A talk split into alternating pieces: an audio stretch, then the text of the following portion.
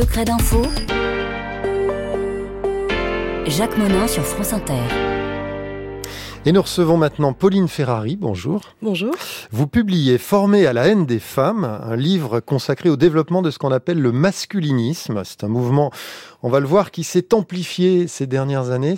Alors la première chose à faire pour bien comprendre de quoi on parle, c'est peut-être de définir le masculinisme. C'est pas l'envers du féminisme. Il s'oppose en fait au féminisme, une forme de combat contre le féminisme. Absolument. En fait, le masculinisme, c'est une branche de la pensée antiféministe.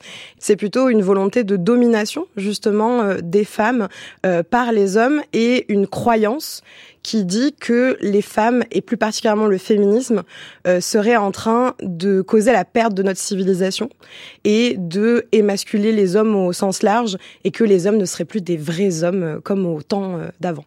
Alors on va examiner tout ça, mais on ne peut pas parler du masculinisme si on ne parle pas des incels. Alors bien c'est sûr. Quoi les incels ?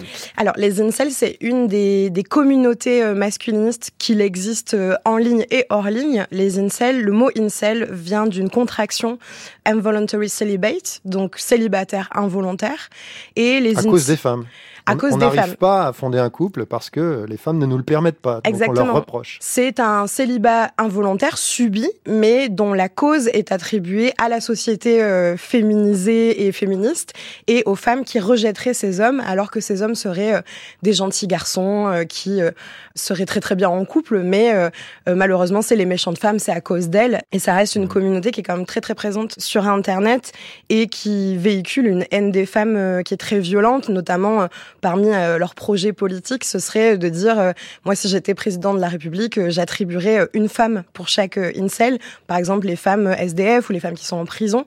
Il y a une déshumanisation des femmes vraiment qu'on voit comme des objets qu'on veut utiliser pour leur corps et continuer à nourrir cette haine envers elles. Quoi. Mais il n'y a pas que la haine des femmes, il y a aussi la haine des homosexuels, puisqu'un homme est efféminé tel qu'on peut l'avoir dans un certain imaginaire. Il n'est pas viril tel que eux se vivent. Et puis, il y a une haine des lesbiennes aussi, puisque par définition, la lesbienne, c'est quelqu'un qui n'aimerait pas les hommes. Exactement, c'est ce que l'historienne du féminisme Christine Barr appelle l'intersectionnalité des haines. En effet, les hommes homosexuels leur font très très peur, parce que selon eux, il y aurait une espèce de propagation homosexuelle liée notamment aux hormones dans l'eau, liée à la féminisation de notre société. Pour les lesbiennes, comme vous le disiez, absolument, c'est des hystériques qui détestent les hommes, misandres, la grande peur de la misandrie, etc. Et ça se caractérise aussi par une grande violence envers les personnes trans.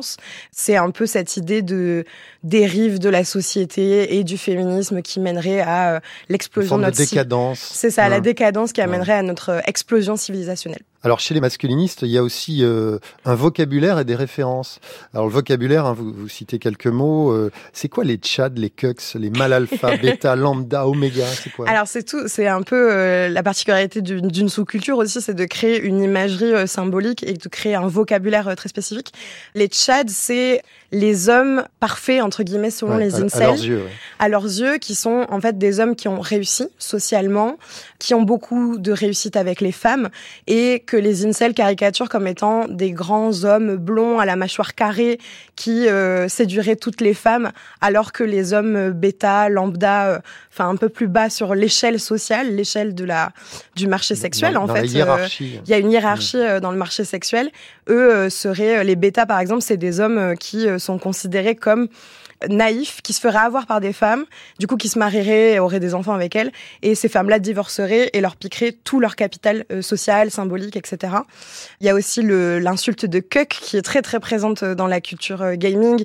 Cuck, c'est un diminutif du mot cuckold, qui veut dire littéralement pris par les testicules, pour parler d'un homme qui est soumis aux femmes, donc qui est pris par les testicules. Alors je parlais de références aussi, il y a des références cinématographiques par exemple. Stallone, c'est vraiment l'égérie Et le mal alpha justement, le chef de meute. C'est ça.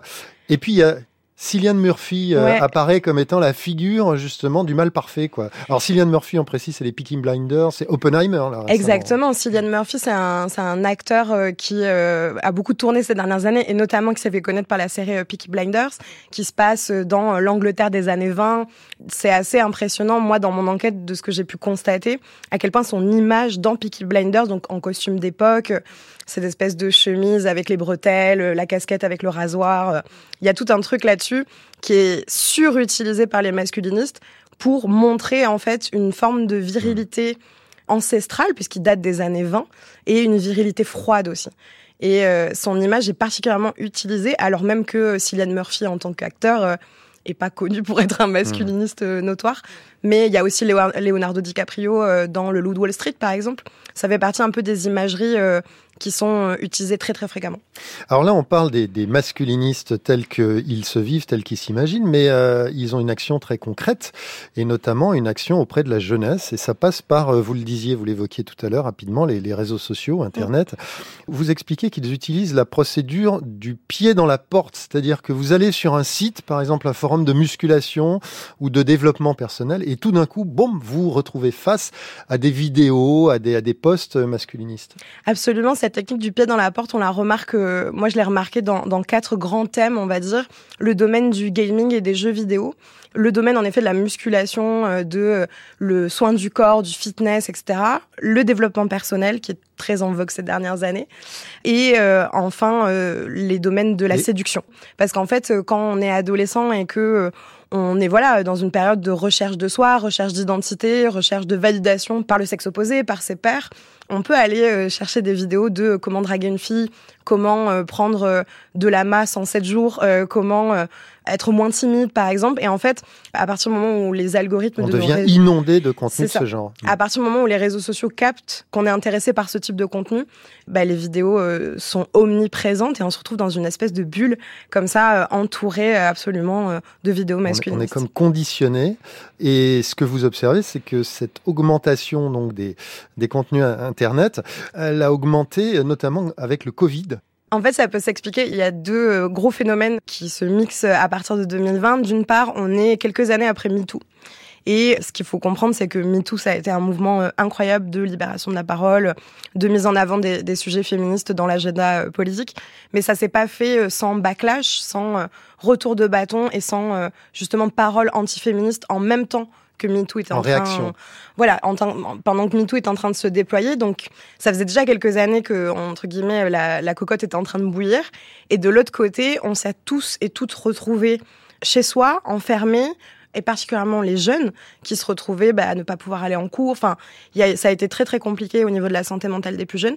Et donc, qui ont passé beaucoup de temps sur les écrans, qui ont passé beaucoup, beaucoup de temps sur les réseaux sociaux. Et du côté des influenceurs du masculinisme, ça a été aussi un moment d'expansion énorme parce que tout le monde était sur Internet, donc ils ont produit beaucoup plus de contenu, ils ont diffusé plus largement leurs messages et ils ont fait appel en fait à des peurs très communes de finir seul, mourir seul, s'ennuyer dans sa vie, ne pas réussir sa vie, toutes les interrogations. Ils ont exploité une forme de vulnérabilité de la jeunesse dans un contexte particulier. Oui, et vous dites que 2022 a été une explosion qui est arrivée ensuite. Ouais, 2022, j'ai envie de dire, ça a été une année un peu charnière, moi je l'analyse comme ça, notamment à travers le procès opposant Johnny Depp à son ex-épouse Amber Heard, un procès en diffamation.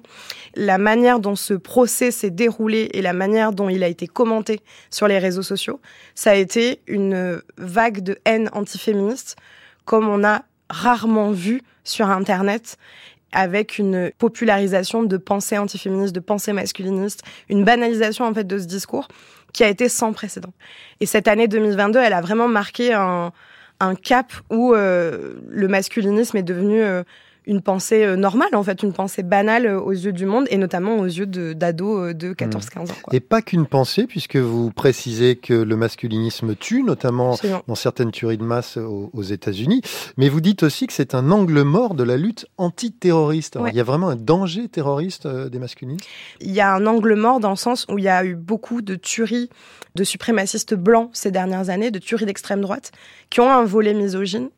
Le premier État qui a condamné un jeune pour projet d'attentat misogyne, c'est le Canada, il y a quelques années, mais parce que le Canada a une histoire aussi avec les attentats antiféministes. Et vous dites que la Suisse a considéré que le masculinisme était une menace terroriste. Oui. Absolument. La Suisse a fait un plan de prévention de la radicalisation qu'il publie chaque année. Et dans son rapport de janvier 2023, ils ont intégré le masculinisme.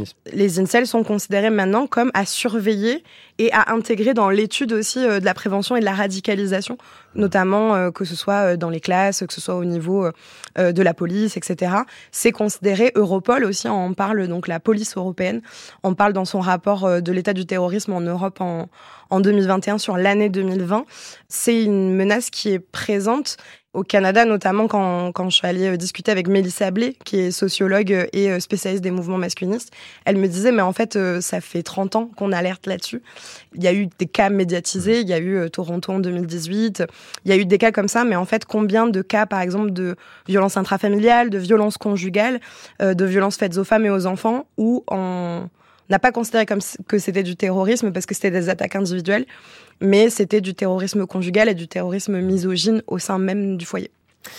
Merci Pauline Ferrari. Pour ceux qui voudraient aller plus loin sur le sujet, je rappelle que votre livre s'intitule « Formés à la haine des femmes », donc, et je précise qu'il est édité chez Lattès.